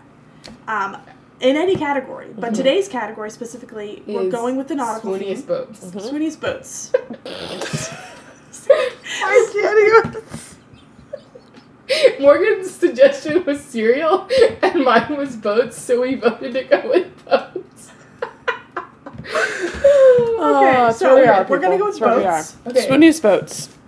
And, Or, or what and- boat do you think re- represents the The swooniest swoony of factor the book? of the book. Right, Correct. and we need appropriate um, explanation to support your theory of Yes. with said boat. Yes, Morgan, would you like correct. to go first? Sure, I will go first. Uh, my boat choice was a canoe. Okay. Here's why. Okay, you look at a canoe and you think, this looks like a terrible experience. It is like a metal tube and there's paddles. What kind of work am I supposed to put into this? This looks awful. Okay? And then you get in, and depending on who you're rowing with, it might be like, okay, you hit a stride. You're like, all right, okay, this isn't terrible. We're just around the river bend over here, paddling my our goodness. canoe. This is great. And then all of the sudden, the person that you're in the canoe with falls asleep. I don't know what they did, but you're in it. You've wedged the front of your canoe into an embankment, okay, and you're trapped in some reeds, and you're like trying to get out of the reeds, but they've captured your boat. They've captured it like a net, and you can't get out of the reeds. And Your and co-captain fell and asleep? a pa- I don't know what they person did. is Who knows? A baby Jumped overboard. It's like Why- Jesus why- in the middle of a storm. Exactly. why weren't they doing their friggin' part? Did you though? say something? Of course, we tried to wake them up. Of course, I said something. They weren't actually asleep. I don't know what happened. All I know is that all of a sudden the canoe's in in the embankment. You're in the reeds. It's captured you, and then you're like, "Oh my gosh! Oh my gosh!" Okay, well, I've got to get out. Abandoned ship, Somebody right? save me. Somebody save me. You get out, and then you realize you're in a filthy, disgusting river, lake, whatever. I don't remember what the body of water was. Who knows? And then you're in it, and you're like, this is also terrible because now my clothing is soaking wet, and my hair is gross. Who knows if there's leeches on me? I don't know. Probably have and to check. and then you want to cry because your parents made you come on this stupid leadership retreat, and you had to and you had to go in a canoe with someone you didn't even like that much, and you didn't want to go on the canoe in the first place. What did the per- the co-captain do during this whole situation? I don't know. They were chill with it. Who who knows? I don't know. I don't even know. The point is, I hated it, and that was what this book was like for me. That was the swoon factor of this book. Wow, that's pretty. There's, I would say there's no swoon. So would you say like zero, or zero is No, because because there's a moment where you're like, oh, I'm one with nature, Sure. The river. It feels like it's gonna go. It's like somewhere. okay, this could be good. I Like we're could just be, around I the could be nature woman of the universe. Morgan's got this nature thing down. Oh, and also to top it all off, when you get home the next day, that night, pardon me, that night when you get home that night, you're sunburned so badly that you're blistering. Oh no. So you got trapped in a metal tube against your will. You thought it was going to be fun for a hot second and then it wasn't. You got trapped in reeds. You got trapped in reeds because your co-captain wasn't good. Your co-captain wasn't good. Actually, I do remember who my co-captain was, and I'm not going to say their name because they may or may not. They may or may not listen. To this. They may or may not listen to this. That's. And then I had to get wet in a gross body of water that I didn't want to, Hmm. and I'm blistering sunburn. I don't like nature, and I don't really like leadership retreats. That That's take more- place- that's It was a fully indoor leadership retreat. There you go. At a Fully hotel. indoor with chairs and complimentary towels. Correct. Breakfast. Okay, That's my I'll swoon scale. I will go next. I love that swoon scale. Actually, I feel like that's incredibly accurate to this book. Thank you, thank saying that. you. Um, my swoon scale is a um, a dinghy. Okay. So a dinghy is just really a description of any kind of like small flat bottom boat is called a dinghy. Sure. Um, maybe it's called a skiff. No, that's something else. It's a dinghy. Okay, Mhm. It's a smaller. What is it called again? A dinghy. a dinghy. It's a type of small boat, often carried or towed by a larger larger vessel. Okay, there you go. So, in my opinion, when I think of a dinghy, Oh my gosh. Put yourself together. I, I think She's um, saying it so weird. I am purposefully saying it to How, another how are you supposed to say it? I don't know. I just I I always said dingy. dinky. Yeah, she's saying it dinky. Like there's like phlegm in there. Dinky. I'm saying it that way on purpose because it's fitting. Um, Morgan's hackles raised up. Okay, I like that. It's hilarious to me. Okay, Oh my gosh. so I chose this because when you think of this kind of boat, it's like small. There's probably holes in the bottom. Mm-hmm. Like, if somebody's in this boat, it's like some sort of weird person who probably is European.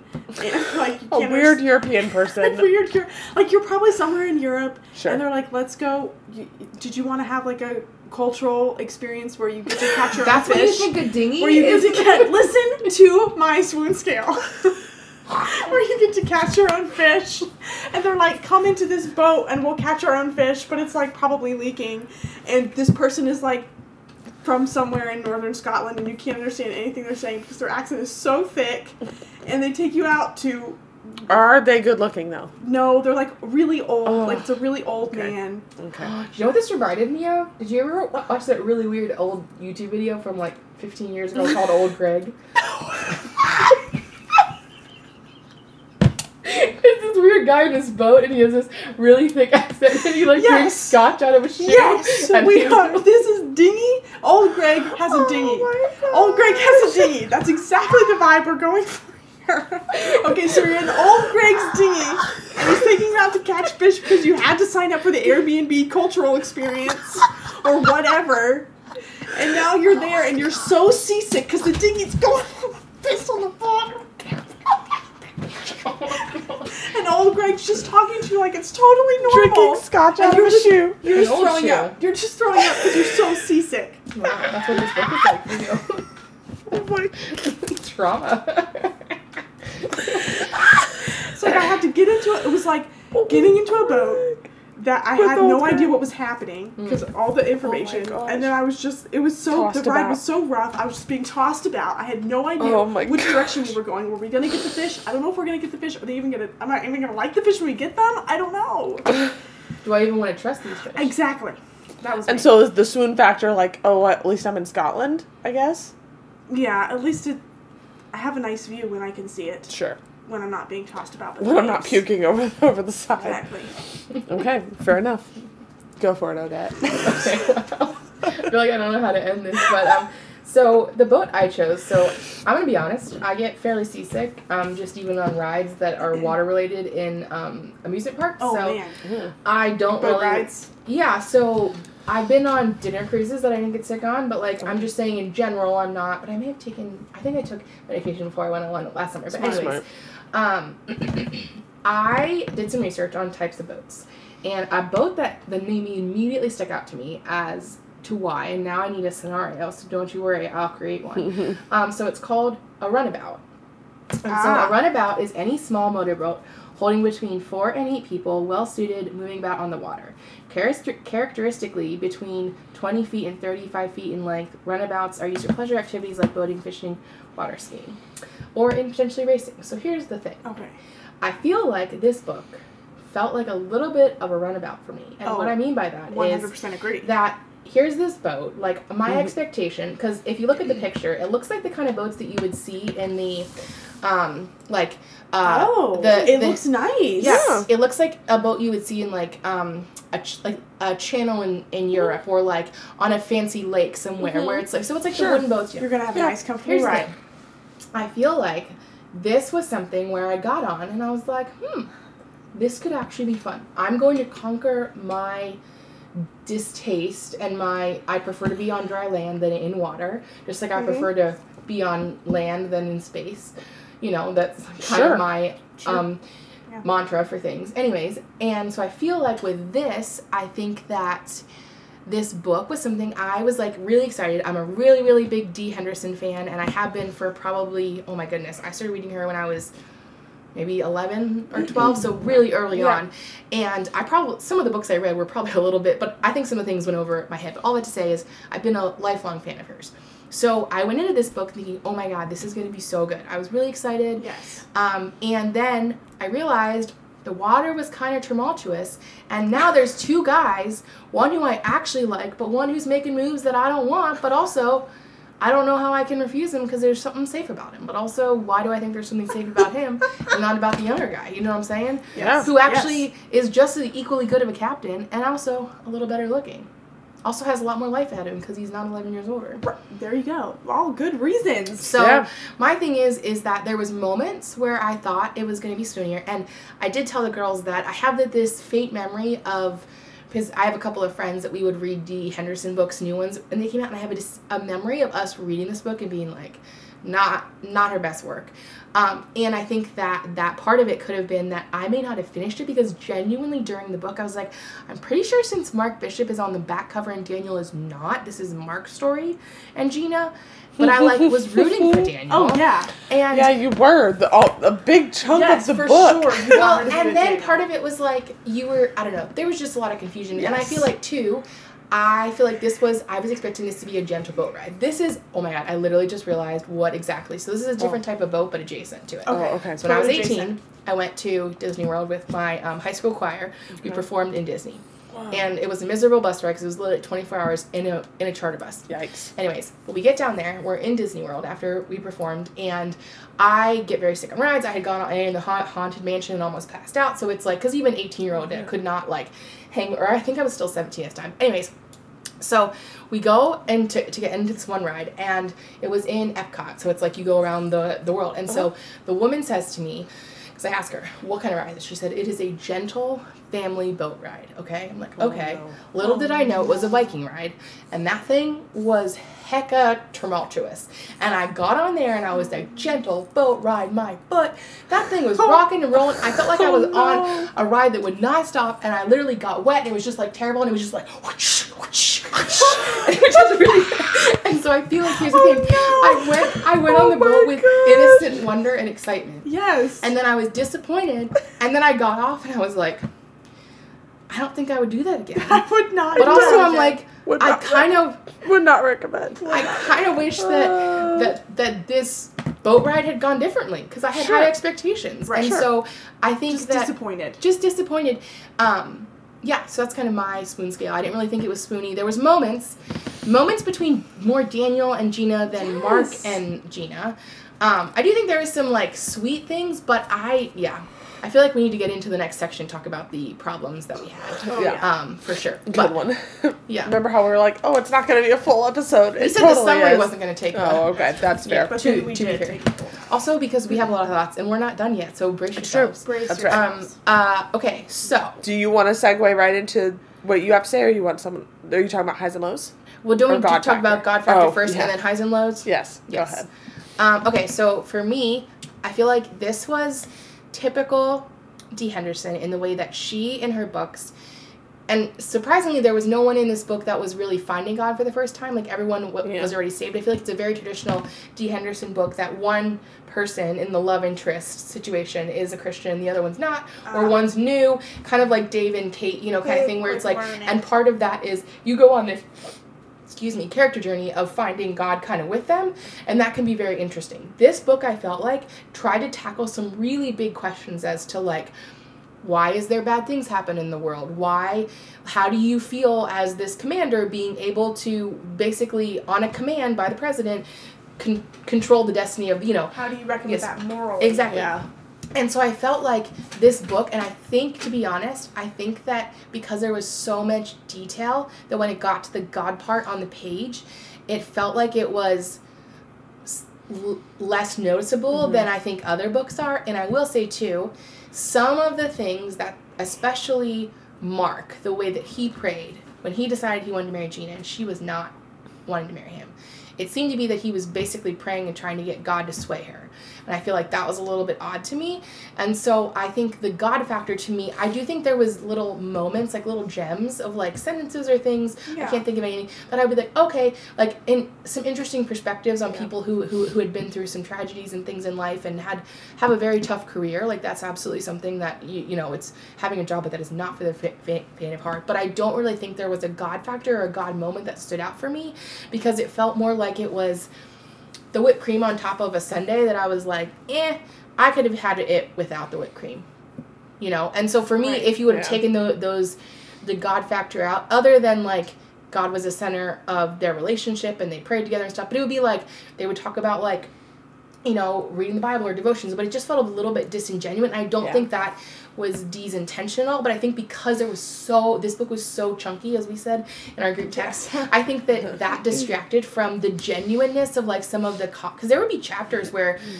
Gina and, and Mark would be talking the entire chapter about a God thing or about work or about something that that could really be a pivotal moment mm-hmm. in kind of a character's development or in, but I, I don't really think anyway, so I don't really think there was a huge God factor for me, but I know there was God moments in here because that's how Dee writes and I read them, but like none of them stuck out to me as something that was memorable of note. Yeah. Right. Yeah. I mean, I completely agree. if you would have taken those like moments away, those like conversations between the two of them, like the snippets of like prayers Mhm. um, that were included, if you were to take those away, like the book would have been the exact same. Yeah. Yeah. Yeah. I mean, I'm. Same. I don't have anything else to Yeah. add. That's basically. I feel the same way. Yeah. Okay. Well then, if that's the case, Yes. let's talk about highs and lows. Highs and lows.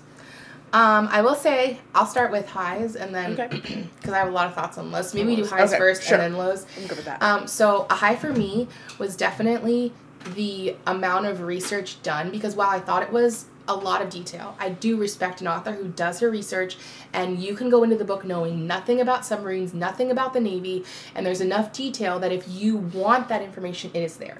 So for me, that's actually a highlight of an, an, an author being able to understand that and I do do Sure. so appreciate an, an, an author who is a, is well researched. Yes. I also thought that another uh, high for me is I think that Gina or Gina, well, I mean she was in the book, but Dee does a really good job in this book of friendships between like um, guys, and I know that there was the weird kind of dynamic between Daniel and um, uh, Mark, of course, but like I think she does a good job in general in her books of uh, writing friendships and relationships, and she does the really good like the found family concept. I feel like she does really well in her books, and that came out um, in various ways um, in this book. So I do think that that component I I did also enjoy, because even like the dynamic between like Jeff and Mark and that like.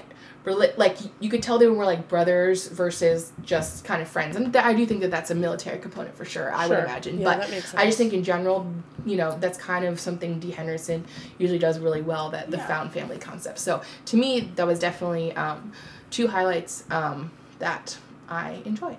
Nice.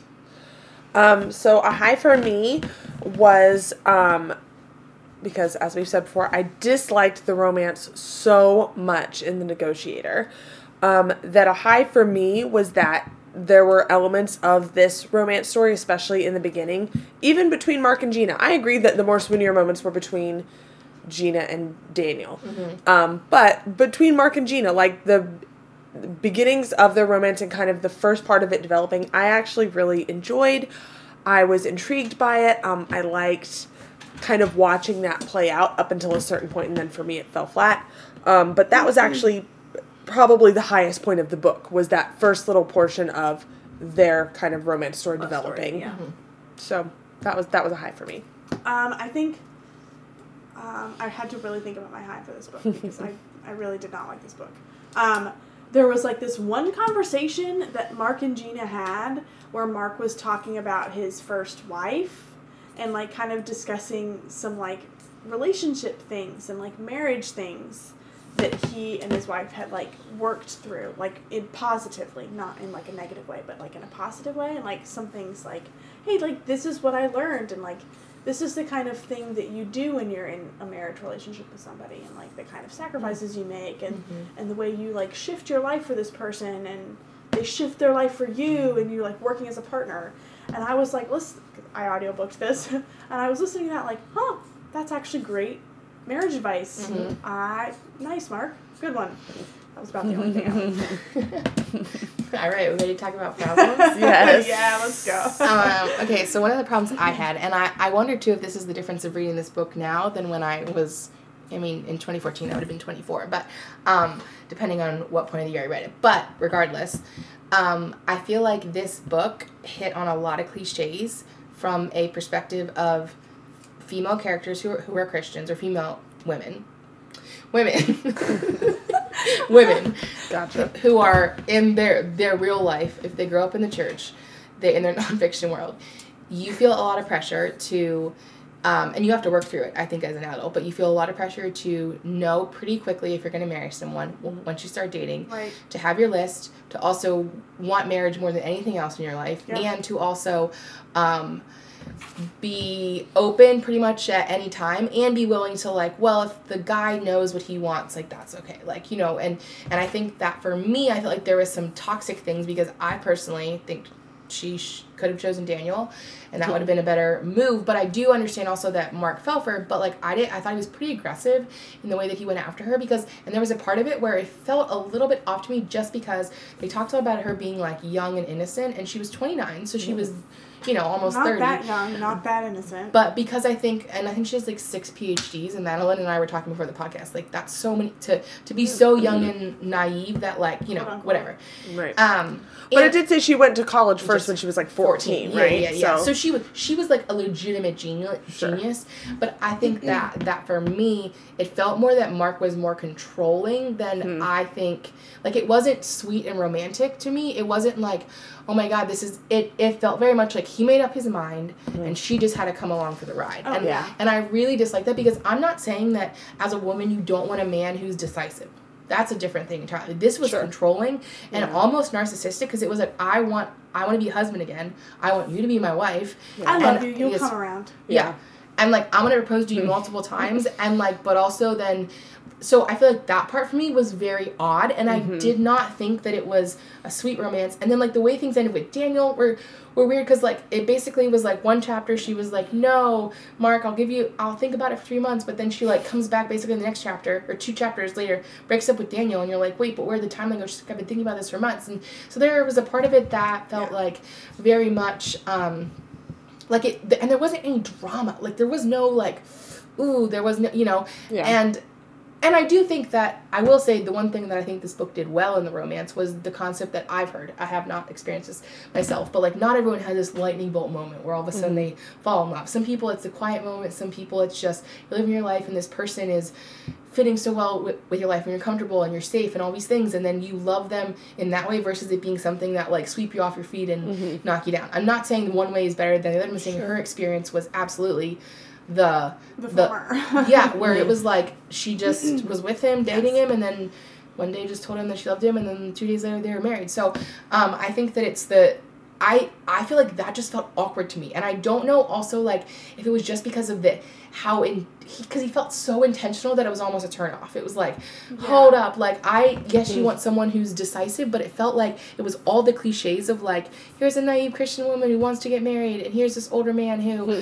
you know, Yeah. but also she's kind of already da- she's dating someone else, but he just decides he made up his mind, even though he said no initially, hmm. that he's going to be with her, and she doesn't really get a say in it. And so for me, that felt very toxic, and it did not feel empowering. It felt almost hmm. like it was inevitable she was going to end up with him, and he kind of seemed to think that. And then he kind of used God as like, well, but like, Yeah. I know your desires to get married. I can be the husband that you need. And granted, he's a he was a good. It wasn't like he was a terrible guy. Like he was smart. He like helped take care of her. Like he was, but it felt more like it almost felt Yeah. per, like a parental situation Yes. at, at certain parts, and that was like a hard no for me. Yes. And it wasn't the age difference; it was how he treated her that Yes, made me feel that way. Yeah, because I don't think there's eleven years is not really that long to be honest, No. like that far. No. But I do think that part felt so toxic to me, and I think because of also the way that there was so much superfluous science and submarine detail in between the romance, Mm-hmm. it felt like you were literally on. Uh, the it's a small world ride in Disney World that was crawling, and you could you were like okay, but like get to the next part, Right. Yeah. and I feel like there was not really anything that was like exciting about the romance. It was just like, Yeah. oh, oh, I, I know I said no to him, and then I guess I'll date you, even though you proposed three times and like forcefully proposed, like. And I feel like that was very toxic for me. Um, and, Yes. and, Yeah. and a huge problem is how forceful Mark was because it wasn't sweet and romantic. It was like weird, and you're like, Yeah. And then like she became the commander's wife, and like I don't know, it was just a whole thing. I was like, oh, anyways. I agree, one hundred percent. Hmm. Um, I the things that I kind of gleaned were just like, this is the least romantic hero I've ever encountered in my life. Like, there's nobody less romantic. Well, maybe, but he was like so precious.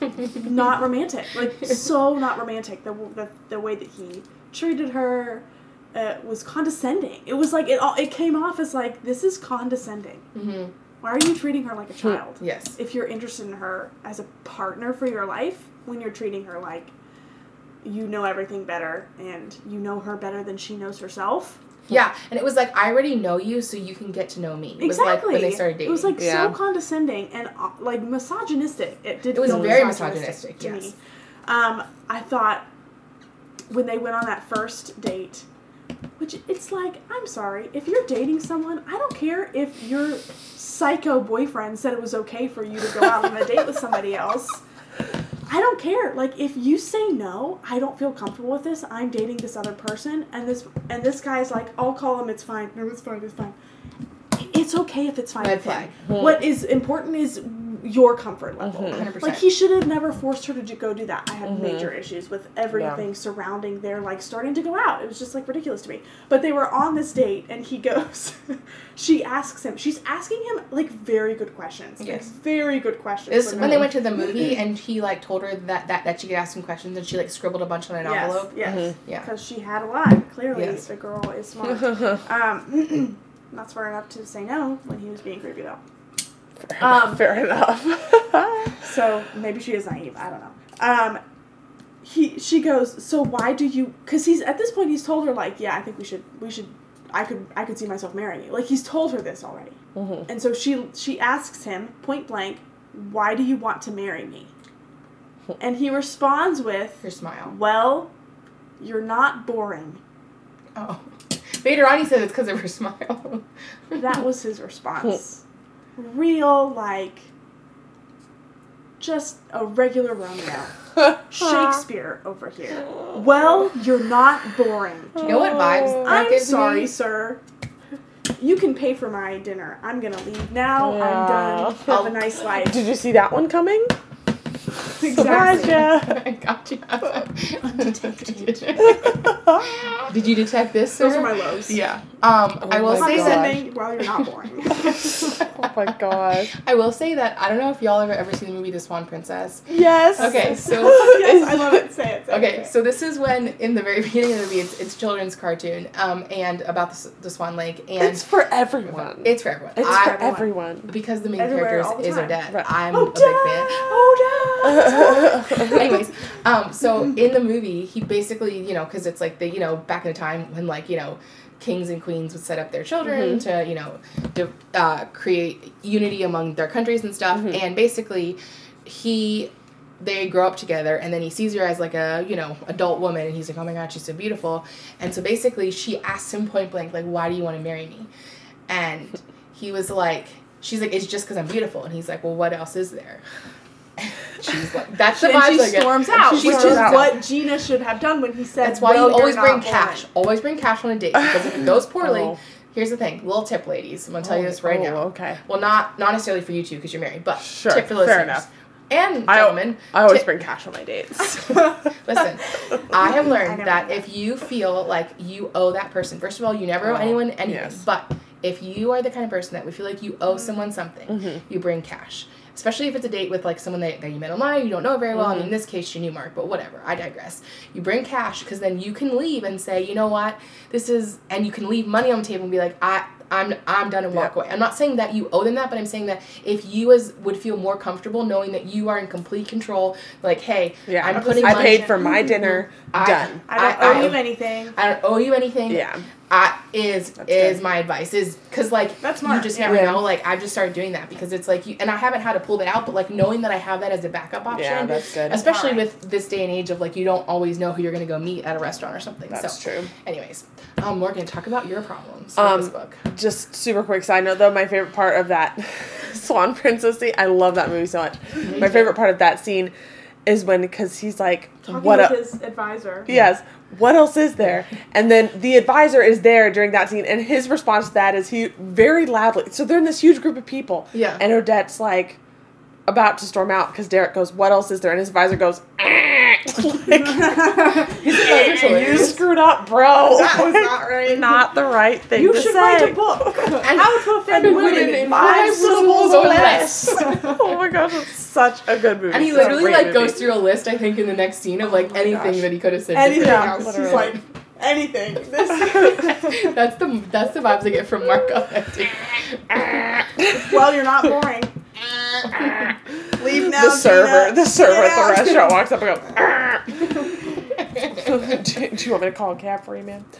Um, my lows were I, well, I see what Odette is saying about all, and I also acknowledge that research is hard, and I props to you if you have put the time and energy. Dee Henderson, you are clearly an author who finds research fascinating and spends a lot of time mm-hmm. going into these deep dives about whatever profession or setting mm-hmm. of the book. Clearly, because all of the books that I've read of yours, which is not a ton, but I've read more than two of D. Anderson's books, and they're all like that.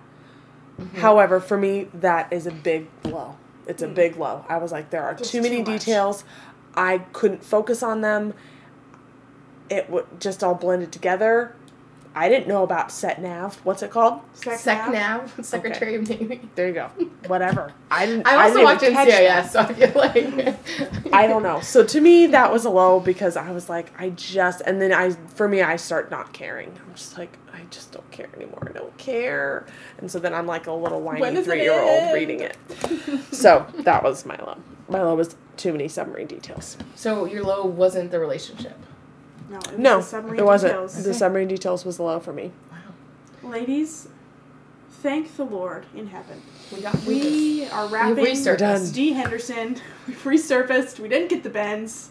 Oh, No, that, Almost. That, that, that's, That's scuba, That's diving. scuba. I'm sorry. You don't in you can shoot up to the surface in one minute in the in the sub. the sub. bends. You won't get the Oh, bends. Because you don't get the bends. No, because the submarine's designed Because it's for pressurized. Yes, and it's it's it's uh, uh, designed for quick descent and quick uh, uh, depth diving. Ascent? Um, yeah, yeah, exactly. There you Yeah. go. Yeah. So, Learned that from the book. we have resurfaced, is what we're trying See, I, d- I didn't. I didn't I feel like you catch learned that. more Lost from our conversation of things that, that I I, said that you Oh, did. I learned so much. I'm like, you, Odette, I'm, I'm sitting here going, than I did in wow, this entire Odette knows so much about submarines. And Odette's like, we read the same book, didn't we? It's like, what book did you read? okay, listen. The next book that we're reading in the military series. in the military Theme. um, theme, I, we, I think, I think we can all say we have high hopes for this. We really hope that it's not like Undetected by Dee Henderson. We'll see though. None of us have ever read this. au- Have you read this author, Morgan? I haven't, but I've heard really, really good Okay, things. yeah, I don't think any of us have read this author, so it's a new author for us. It's Until Leaves Fall in Paris by Sarah Sundin. Mhm. Mhm. Um, so we're really looking forward to this. This is World War II. World War II. Yes. Um, so yeah. Stay Yeah. Tuned. Stay tuned. exciting. It's gonna be fun. Thanks Woo. for uh, going on this journey for, Woo. with us, and whew, it was a doozy. If you did read this book, we'd love to know your thoughts. Please, even if they were positive, we want to hear what you liked. Yeah. about because here's this the book. thing: we Help we us talked about this. funny, funny. Yes. Um, but but also we truly go into books with the best intentions Oh, and, and the best sure. hopes, and we always promise you on this podcast we will give our honest opinion. The good, That's the why bad, you're and here. the The ugly. ugly. That's right. It's in our theme song and it's in every story. We just apparently have enjoyed most of the books this season, except this one. This one. so you're gonna get it. You heard it here first. That's right. and maybe we'll read another Dee Henderson next season that redeems her for for Maybe, hopefully. Madeline and I at least. I feel like Morgan's like nothing. She's done. But She's done. Yeah. Oh for I three. know. Oh for three. okay, bye bye. Bye.